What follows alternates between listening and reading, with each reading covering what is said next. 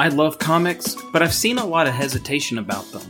I know there is more to comic books than what meets the eye, and I want to learn about and share all this medium has to offer. That's why I decided to get a group of friends who don't share my taste or opinions to help me experience it all.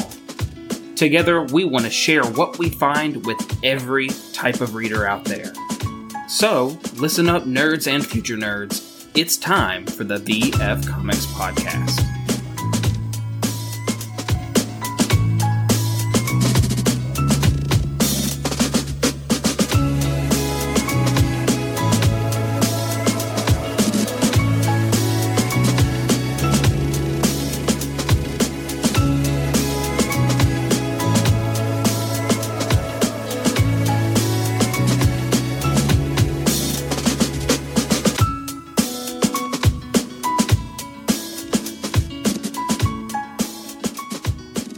To the VF Comics Podcast. Every week, myself and a collection of not like minded friends talk about the amazing medium of comics and attempt to leave reading suggestions for every kind of reader. On this week's episode, we have Mallory, Hi. Megan, Hey. and Beta Ray James. Hello. Ooh, James, you sound so crisp in my ears. so this week we only have a couple things that we're going to talk about during our news and discussion section. One piece of news and one discussion. Uh, we're going to talk about the Eisner nominees being revealed and talk a little bit about Loki, just because by this point I think we've all seen the first episode. Then I will be recommending a book called The Last God, and finally we'll talk about some of the things coming out this week that caught all of our eyes. So to start out, the Eisner Award nominees have just been revealed this pa- past week. The Will Eisner Comic Industry Awards, known by known in short as the Eisner Awards, are coming up very very soon. They are best described as the Academy Awards of Comics, just as a frame of reference for everybody.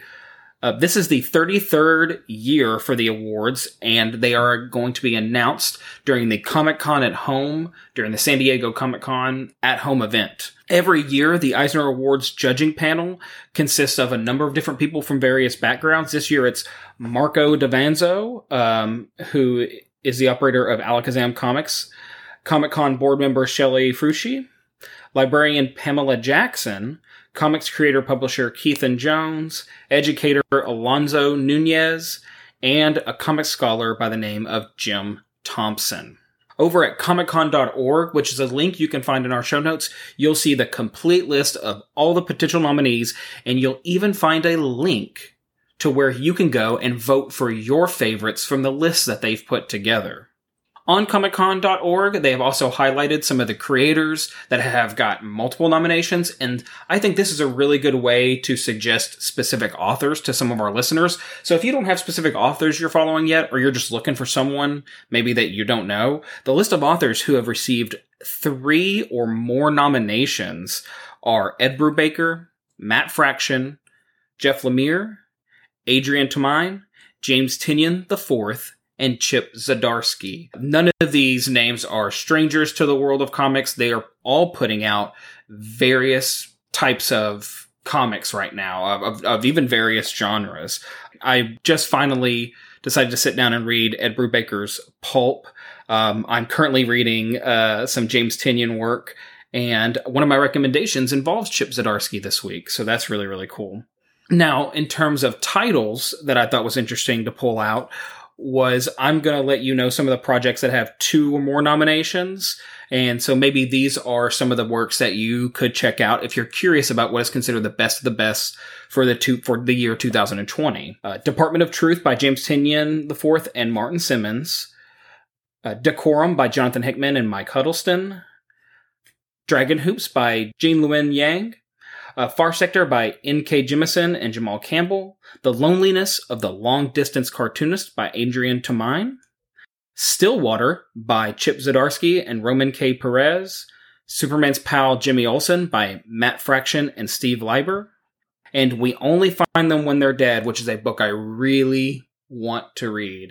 If I remember correctly, basically it's about space miner explorers or something like that, and they keep finding these like celestial beings, but they only find them when they're dead. They have not found one alive. Oh, Um, so that that idea sounds really cool. Um, and that book is by Al Ewing and Simone Di Meo. So those are some just suggestions for books or authors that you might want to check out if you're looking for the best of the best in comics. The judges also added a new category this year. Megan's going to be super excited about. They have added best graphic memoir. yes. So- oh, that's delightful. In the past, uh, according to ComicCon.org, they included autobiographical works in the best reality based work, but they found so many high quality works this year that, and numerous, and a lot of them were memoirs. So they just decided to add that new category. They felt it was necessary. So that's really exciting. Megan, I expect you to check out whoever wins. And maybe Uh, yeah, go vote 100%. because I I bet you know some of those artists. So that's just some quick news on the Eisner Awards coming up this year. They're definitely something to check out. They do this every year, and the dates for this year's nominees all range from January 1st, 2020 to December 31st, 2020.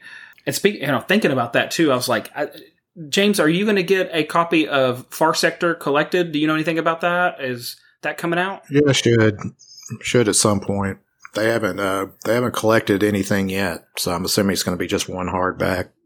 Yeah, I thought it was going to be a limited series, so I'm, I'm, I'm hoping that. I do know that a book I'm talking about later is going to be coming out in hardback in August, and I'm going to need you to order it for me if possible. Okay. But I'll beg for you later. Everything's happening.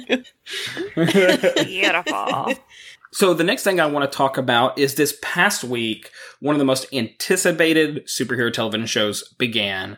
And after two great successes with WandaVision and Falcon and the Winter Soldier, we now have our premiere episode of Loki, which we talked about last week about what we were thinking about it.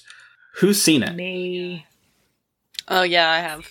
Yay! Everybody- Oh, we've all seen it. Yes. So I I'm doing so much talking this episode and I have so many scrambled thoughts on this. Um I want you guys to talk to me. What did how do you feel about it?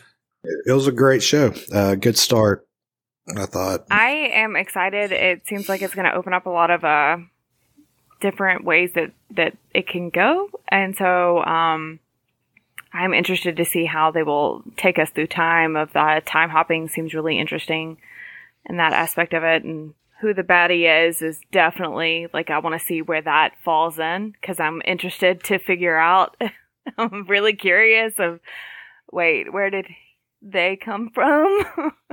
no Yeah, no spoilers, but like, spoilers, but yeah. Um, Who yeah. are you? Um Yeah, that was so great. That was a It was good. a good. It was that, uh, yeah, it was a good yeah, drop. Nice little tidbit good. to keep people hanging on.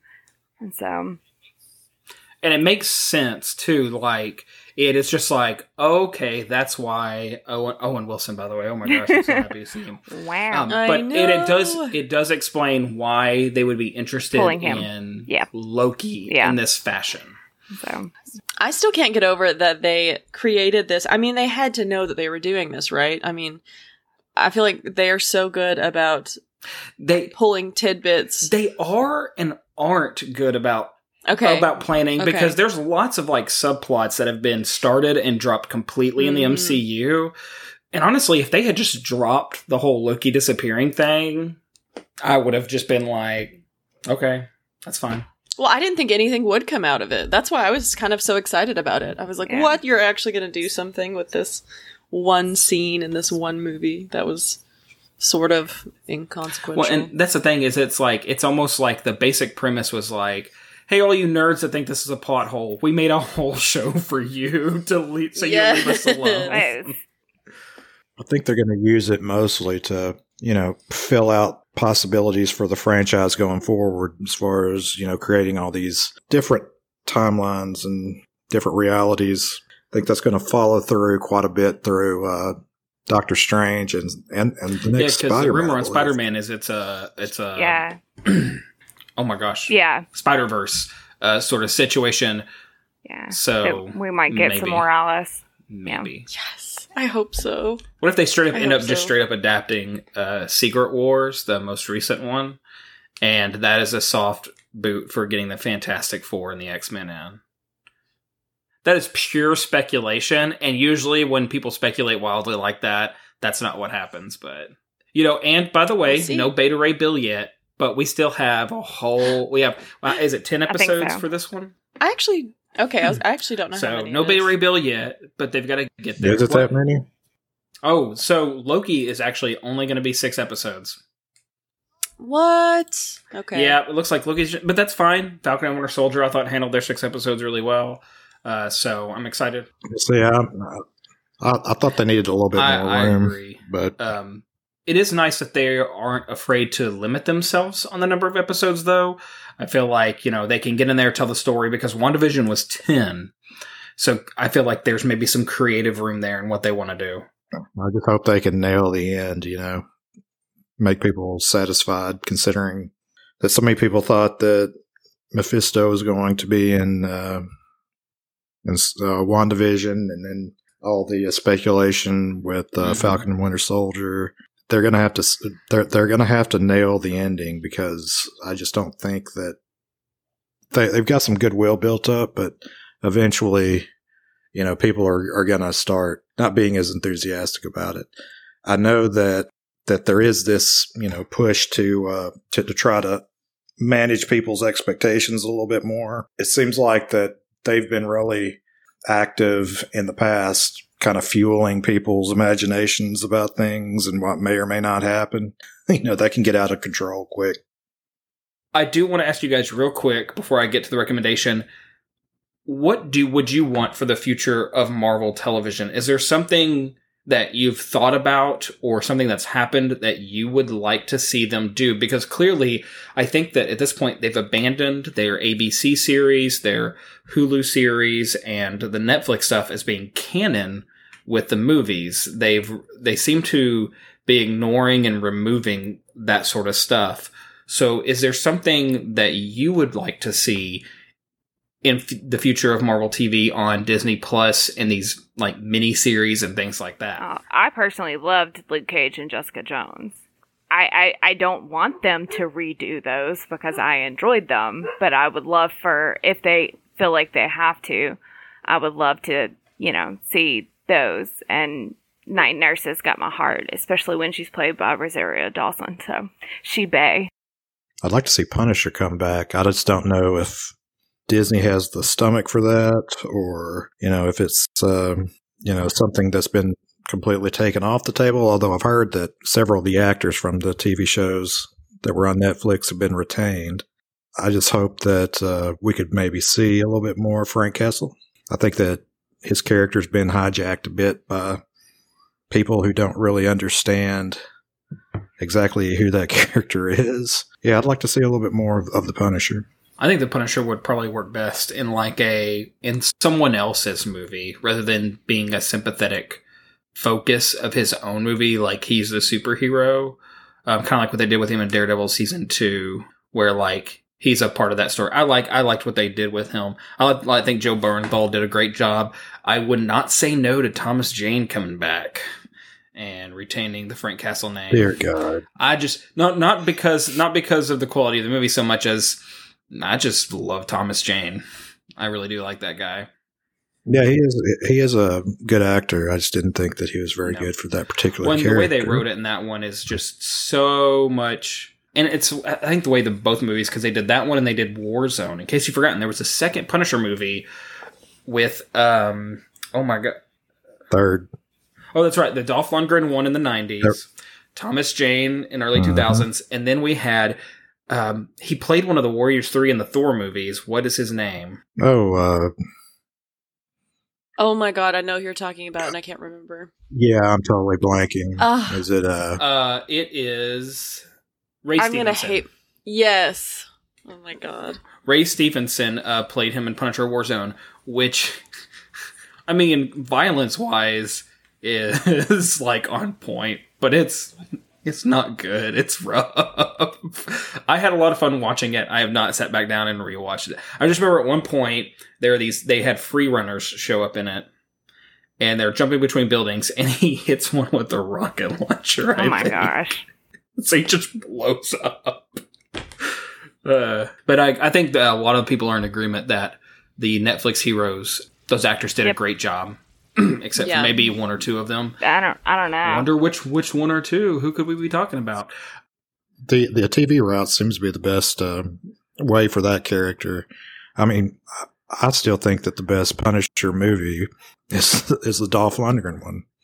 I mean, it's it's, it's probably as as close to to being that character, if not that particular actor. Gosh, yeah, I have to go back and watch that. I'll report back to you guys when I go back and rewatch that Punisher. I remember bits and pieces of it. Me personally, I'm excited for a lot of the new characters they're bringing up on the TV shows. Like, I think Kamala Khan's going to show up on her own Disney Plus show before transitioning to the Marvels movie, Yeah. which is going to be about her interacting with Captain Marvel. So I'm very, very excited about that. I'm also excited about the possibility of them using Miss Marvel to reboot the idea of Inhumans in the MCU because in the comics she is an Inhuman, and they're pretty major characters, and there's some similar history background between them and the Eternals, if I remember correctly. How how all they kind of they kind of come from a same ish like and there's like ancient societies, ancient alien societies background, so like there could be something there for us to for them to tie all that to. But who knows? They may I just do whatever want a the hell Black they Widow want, movie. and that's fine too. To finally come out. That's what I want. That's what I want at this point. Oh yeah. That's where I'm at. you are you are not alone. Everybody is ready for that movie, and think it is so. coming to theaters and Yeah. Disney Plus. Right? The, they're doing the du- dual release. Uh, I hope so. which is great. Um, I want to go might, to the theater. I might end up going really to the bad. theater this summer to see that, though. Let's get off of Loki and talk about a completely new god, the Last God. Ha ha! Oh, good segue. Yeah. Um, so today I want to talk to you about and recommend to you guys a DC Black miniseries called The Last God. And here's the basic synopsis from DC Comics website. And again, I, I know this is DC, and but this is something their DC Black content is something everyone should definitely check out. A Black, I'm sorry, Black yes, Label. DC Black Label is something they should check out. It's something everyone should check out. It has some of the best content and it's continuity free. And in fact, this is a brand new IP that doesn't have any associations with other characters in the DC multiverse. The synopsis from their website is 30 years ago, a band of heroes traveled beyond the borders of creation to kill the last living god and save the realm of Cain Anuun. But when the foul legions of the last god march again and begin to destroy all of Noon, it will be revealed that the aging fellowship may not be the great heroes they claim to be. With the world burning down around them, a new group of unlikely champions will come together to try to bring peace to their world. They'll have to kill the last god once and for all. This is tone wise to me, it's very much like a dark high fantasy. Uh, aesthetically, it reminded me a little bit of like Lord of the Rings and Dark Crystal. Um, you know, there's a lot of high magic, uh, closer to what you would find in the Lord of the Rings book, whereas the movies kept the magic very simple and low key. As far as like the characters and costumes and world being kind of dirty and complex, it's a lot more like that. The author, in my opinion, has done a great job of not just realizing the world, but realizing all the characters. Every character, no matter how small, all have different motivations and histories. To the point that I'd argue that when a character's no longer on the page, you can imagine the life that they're going through. And that's from characters that are doing high magic to a farmhand that they, uh, in a group of, in a small village that they run into. Aside from this, every issue ends with several pages of an in universe lore book. The author, Phillip Kennedy Johnson, has spent a lot of time building this world through maps that you'll find in the back of each issue, uh, maps that you'll find in the one shot, and you, there's even a D&D source book that they released for it that I believe is a 40 page source book, so you can have your own D&D 5th edition compatible adventures in the world of the last god. That- So they have built a real world with amazing history and characters and you know, it's dark and complex, not unlike in some ways politically uh Game of Thrones. I, I always hesitate to compare things to things to Game of Thrones. I just argue that in the complexity of its human characters. And I guess my timidness comes from the fact that the They, show they did not end on a high note. So now that you've listened to me stumble through my own recommendation of The Last God, a fantasy series that you should all check out, we are going to move on to the recommendations that we have. Just as a reminder, the recommendations that we have that are coming out this week are based on previews that we can find, and we have not read the books yet themselves. But if any of the publishers, Boom DC, Studio. Image, Marvel, Bad Idea, if any of you guys want to send us stuff ahead of time, we'll take it. Contact us through our Facebook site, uh, VF Comics Podcast, and we will definitely read your stuff early and talk about it for sure. I am going to let Mallory, since you're here with us this week, I'm going to let you start off with your recommendations. Okay. Um, so the first thing that I'm really super stoked about, stoked about is Berserker number three is coming out. And I actually picked up Berserker number one a couple of days ago, yesterday. It is really great. I really enjoyed it. It is uh, graphic though, so do be, be aware of that if you can't take high graphic stuff. Um, it is pretty bloody. I am super enjoying it so far, and I'm excited about this edition or this uh, issue. That's the word I was looking for. This issue. It is done by Matt Kindt, Kindt, and Keanu Reeves, which just makes things perfect and amazing and wonderful. And so I'm really super excited about that. Yeah, I love how um it 100% like Looks like Looks Keanu like Reeves. Keanu I wasn't gonna like I love that he was just like I'm writing this and I do not care that this Looks character like looks me. exactly like me. That's what I want. Yeah. I will say It looks it looks yeah it like looks him. it looks pretty shockingly in his image. Um, I will say Y'all seem to be a little bit tingly about old oh, Keanu. yeah. Um, definitely have a mild love affair with Keanu Reeves. You leave me alone. yeah. You know. Um, I will say in the first in the first one he uh, doesn't look like Keanu Reeves for a good half of it, but that's okay because he may have been slightly damaged. Well, I'll say that. But yeah, definitely is in Keanu's likeness for sure. The main character is who is um goes by B, in case anybody was wondering. Uh, and then the second one that I am kind of excited about is Venom's Legacy number 200, which is the last issue in this run, is coming out this coming up week, and it's going to be the final chapter. So it'll be the end of this run for Eddie Brock, and so it's kind of sad, but kind of happy. Um, I do love me some Venom. So this is done by Donny Cates and Ryan Stegman. From what I understand, this will be it for Donny Cates and Venom. He will not be doing any more Venom. He got pulled off of off of Venom. From what I not really excited about that, but uh, but yeah, excited about this. Um, they also will be, you know, releasing a trade with everything. Yeah, really cool hardcover coming. Um, and then the last one, of course, because I'm here, is going to be a webcomic.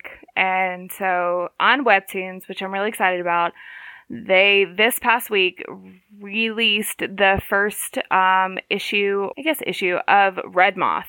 And Red Moth is done by, I want to say it's Cleo Road, is how you would pronounce it. She is Russian. Um, she's a Russian illustrator and story writer and she has had this webcomic going for quite a while. And then about six months ago, she took everything down and is starting completely from scratch and rewriting the whole story. The first issue just released last week, and so it's a great time to get into that, um, to start reading her stuff. It's beautiful artwork. It's absolutely gorgeous. The story and the lore is really cool. It's about um, a city that, or uh, the civilization that um, spirits inhabited, and then these four four heroes saved the city from the spirits and drove them off. And the lore that kind of it's it seems really in depth. The story work behind it. It seems really, really in depth, and the artwork is gorgeous. You can catch her on Webtoons as C L I O R O A D or on Instagram at C L I O P E L L. And uh, so I'm really excited to see the rest of her stuff. It looks really awesome. James, Anything interesting coming out this week from you? Uh, yeah, there's a book from Aftershock called uh, Seven Swords. It's coming out. Uh, apparently, it contains like D'Artagnan, Don Juan, Captain Blood, Cyrano de Bergerac. A lot of these like um, characters from that time period seems like kind of a adventure tale told in in the way that you know possibly Seven Samurai or something like that's told. I mean, I'm just assuming that since they made the magic number seven, there's a long history of of folks sort of using that basic setup from Seven Samurai to to tell tales all the way from gosh Hollywood to Italy. That's in cinema, so we have this in comics. It's by a screenwriter named Evan Daugherty, who wrote Snow White and the Huntsman. I won't hold that against him. Uh, and artist Riccardo Latina. So I, the concept sounds great. Aftershock's really been tearing it up lately. And my second one is uh, Planet X. It's going to be a pretty big deal. There's a lot of hype saying that it's going to really sort of change the way we know the X Men or, or, or the direction of the X Men. I'm really curious to see what a uh, what a post Jonathan Hickman X X Men would look like.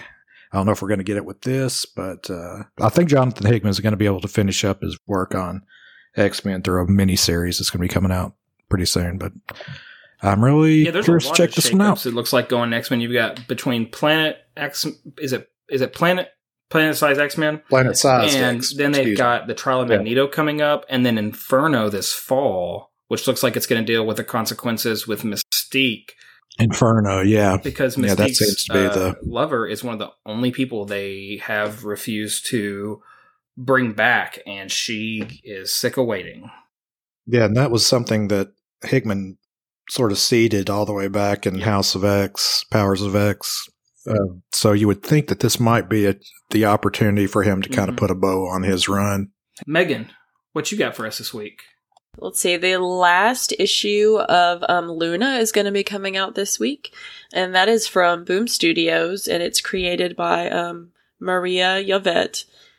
I- think this looks great. It's it's only uh, it's just five issues, so you know, just a mini series. It's about Teresa. So Teresa finds herself in the middle of a enigmatic commune known as the Family of the Sun.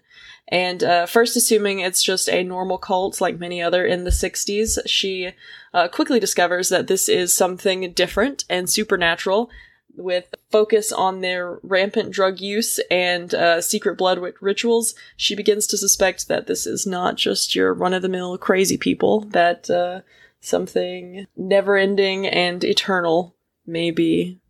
Never ending, and I love it. it, Like it seems to go with something weird might be going on that's never ending and eternal. Really, es- seems to escalate pretty quickly. What's that? Uh, what's that uh, cult that is like a Southern California cult that I think a lot of like actors and musicians got involved in, and Oh, I don't it know. kind of went crazy in the later seventies. I have no idea. I love stories like I do that. too. I I'm love cult that out. stories. But yeah, the I actually was really interested in it because the art was just amazing. I mean, it looked like it was very 60s. It was very somebody's tripping on acid when they drew this or trying to Yeah. like draw what it would look like if someone were tripping on acid.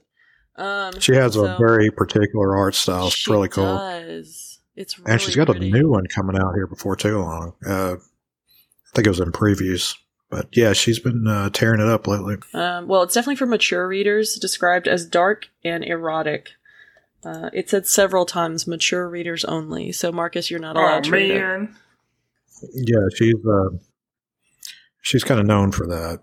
So So, the next thing that I'm going to be recommending is is a Norse Mythology Volume Two, Issue One from. And if you've ever read the novel Norse Mythology from Neil Gaiman, this is what it's based on. They've uh, Gaiman and uh, Eisner winner P. Craig Russell have started on this graphic adaptation of uh, Gaiman's North Norse mythology, and the volume two issue is premiering this week from Dark Horse. So Gaiman and Russell are retelling the ancient Norse stories, taking readers through the creation of the nine worlds, um, the adventures of Thor and Odin and Loki. Heyo, we came full circle, and all the way to the end, uh, Ragnarok. I think that's going to be amazing. Yeah. I absolutely love everything that And Neil Gaiman does. Definitely And closer to the mythological Yes. Thor, Loki, Odin Yeah. than the Marvel Mhm. characters. Right. Yeah, this is actually based on mythology. so, um, which is what I, I, when I saw this, I knew this is what I had to rec because I love anything mythology. So it sounds great. Yeah, I was noticing that uh, that P. Craig Russell's been posting a lot of like process photos and things about you know showing off his artwork for the for the series. He's always been one of my favorites, all the way going back to the uh, to the Killraven days. That's all I got. I was also going to talk about Berserker, but somebody I'm beat me to it. I'm It's almost just like y'all both have feelings uh, for Keanu Reeves. Look, I'm like long distance Yeah. relative, so I get claim. I'm sorry. I'm not going to say that I didn't see the cover and want to wreck it, and then realize it was Keanu Now, that's Reeves, true. and then Yeah. really want to wreck it. I'm not going gonna say that calling you that's what happened. So you're gonna wreck it. Because you're gonna wreck it, Ralph. Oh, oh, god, that was such a no, no. Take it back. That I'm was a leaving that terrible joke in now, Oh, based dear completely Jesus. on your feelings of it. So God. for okay, So for this week, I have three pretty different series. The first is a horror anthology series. The Silver Coin number three comes out this week. The series, uh, I believe, is just going to be five issues total, and it has Michael Walsh, Chip Zdarsky, who is one of our nominees this year for an Eisner, Kelly Thompson, Ed Brisson, and Jeff Lemire. Lemire, I, I never can tell how people want me to pronounce that. Got a lot of big names behind the story writing. Each issue, it says, will tell a tale of terror in a shared supernatural ward. Eh, word, well, world. Number three is about after a home invasion goes bad, the mysterious coin helps its new owners outrun the law, but it's leading them down a path much darker. So, whatever that means, it looks like the anthology is about a silver coin that follows maybe people through bad luck for the whole series. Definitely something to check out. Really caught my eye. The next book that I want to talk about that's starting this week is Static Number One. It is the return of one of Milestone Comics' most famous superheroes, written by Vita Ayala and illustrated by ChrisCross. Bully nerd Virgil Hawkins wasn't the kind of kid you'd normally find on the streets at a protest, but like everyone else in the city of Dakota, he was fed up. Unfortunately, the first time he stood up to raise his voice, the world turned upside down. The experimental tear gas released that day left some of his classmates maimed or dead, but it left Virgil and others with stunning new abilities. Virgil has power inside him now, real power, the ability to channel and manipulate electromagnetic fields. But there's an anger burning inside of him too. What is sub- he supposed to do about all this? And first and foremost, what is he supposed to do about his bullies now that they've got superpowers too? I don't have a lot of experience with this author, but I do know that she's been doing some work for some of the X Men titles over uh, at Marvel. So, um, particularly, um, particularly New Mutants is one of the series I saw her writing on. I'm really liking that series. I have not been reading Children of the Atom, another series she's been working on though. So I'm a fan of the work of hers that I have read. So I'm really, really excited to see her taking on Static and Virgil Hawkins and the world of Dakota. I'm not 100% sure if this is specifically a Milestone Universe event or if they're incorporated into the DC Universe. James, do you know for sure? I don't know. I don't know if it, if it's it is uh, part of the milestone initiative that they're doing right Yeah. now. That book has a heck of a history. Oh yeah, there's a lot going. There's a lot going on there, and honestly, Milestone uh, really pushes for uh, diversity and minority writers and characters. Hopefully, this initiative really goes off with a bang, and it looks like they have some good writers and artists on it. The last book that I'm going to recommend is I like to sometimes find a book for children that's aimed and targeted at young children because maybe The Last God is not the book that children should be reading, nor The Silver Coin or Berserker. So, a book, issue number one of a book coming out this week is called Claire and the Dragons by Wander Antunes. And I think I'm pronouncing his name correctly. I could not find a lot about uh, this author's work, but here is the synopsis for this book coming out. The villagers talk about the crazy old hermit, Lontar, who lives in the caves. They say he stands guard against dragons that will never come, creatures that exist only in his mind. Young Claire is the only one who believes him and has befriended the old outcast. She doesn't realize that he has been training her to fight and telling her ancient stories for a very special reason. Lontar wants Claire to take his place and save the ungrateful people who mock them both. Soon their laughter will be replaced with cries for help, and one brave girl, armed with only her fighting staff, will be the villagers' last hope. That sounds adorable. So, That synopsis feels like it can go to some potentially really mature places, um, which is some of my favorite children's literature and shows aren't afraid to tell a mature story. Not every mature, mature doesn't always have to mean uh, ultra violence, sex, and things like that. So this looks really, really cool. Definitely something. Kids should out. always be reading about a about a level above what they're supposed to be reading. That's it puts the edge in it. You know, you, you got to find out about stuff eventually. That is going to be it for this week's episode of the VF Comics podcast. Thank you so much for listening to us. Make sure to find us on Facebook or Instagram. Let us know what you think on your favorite podcasting app.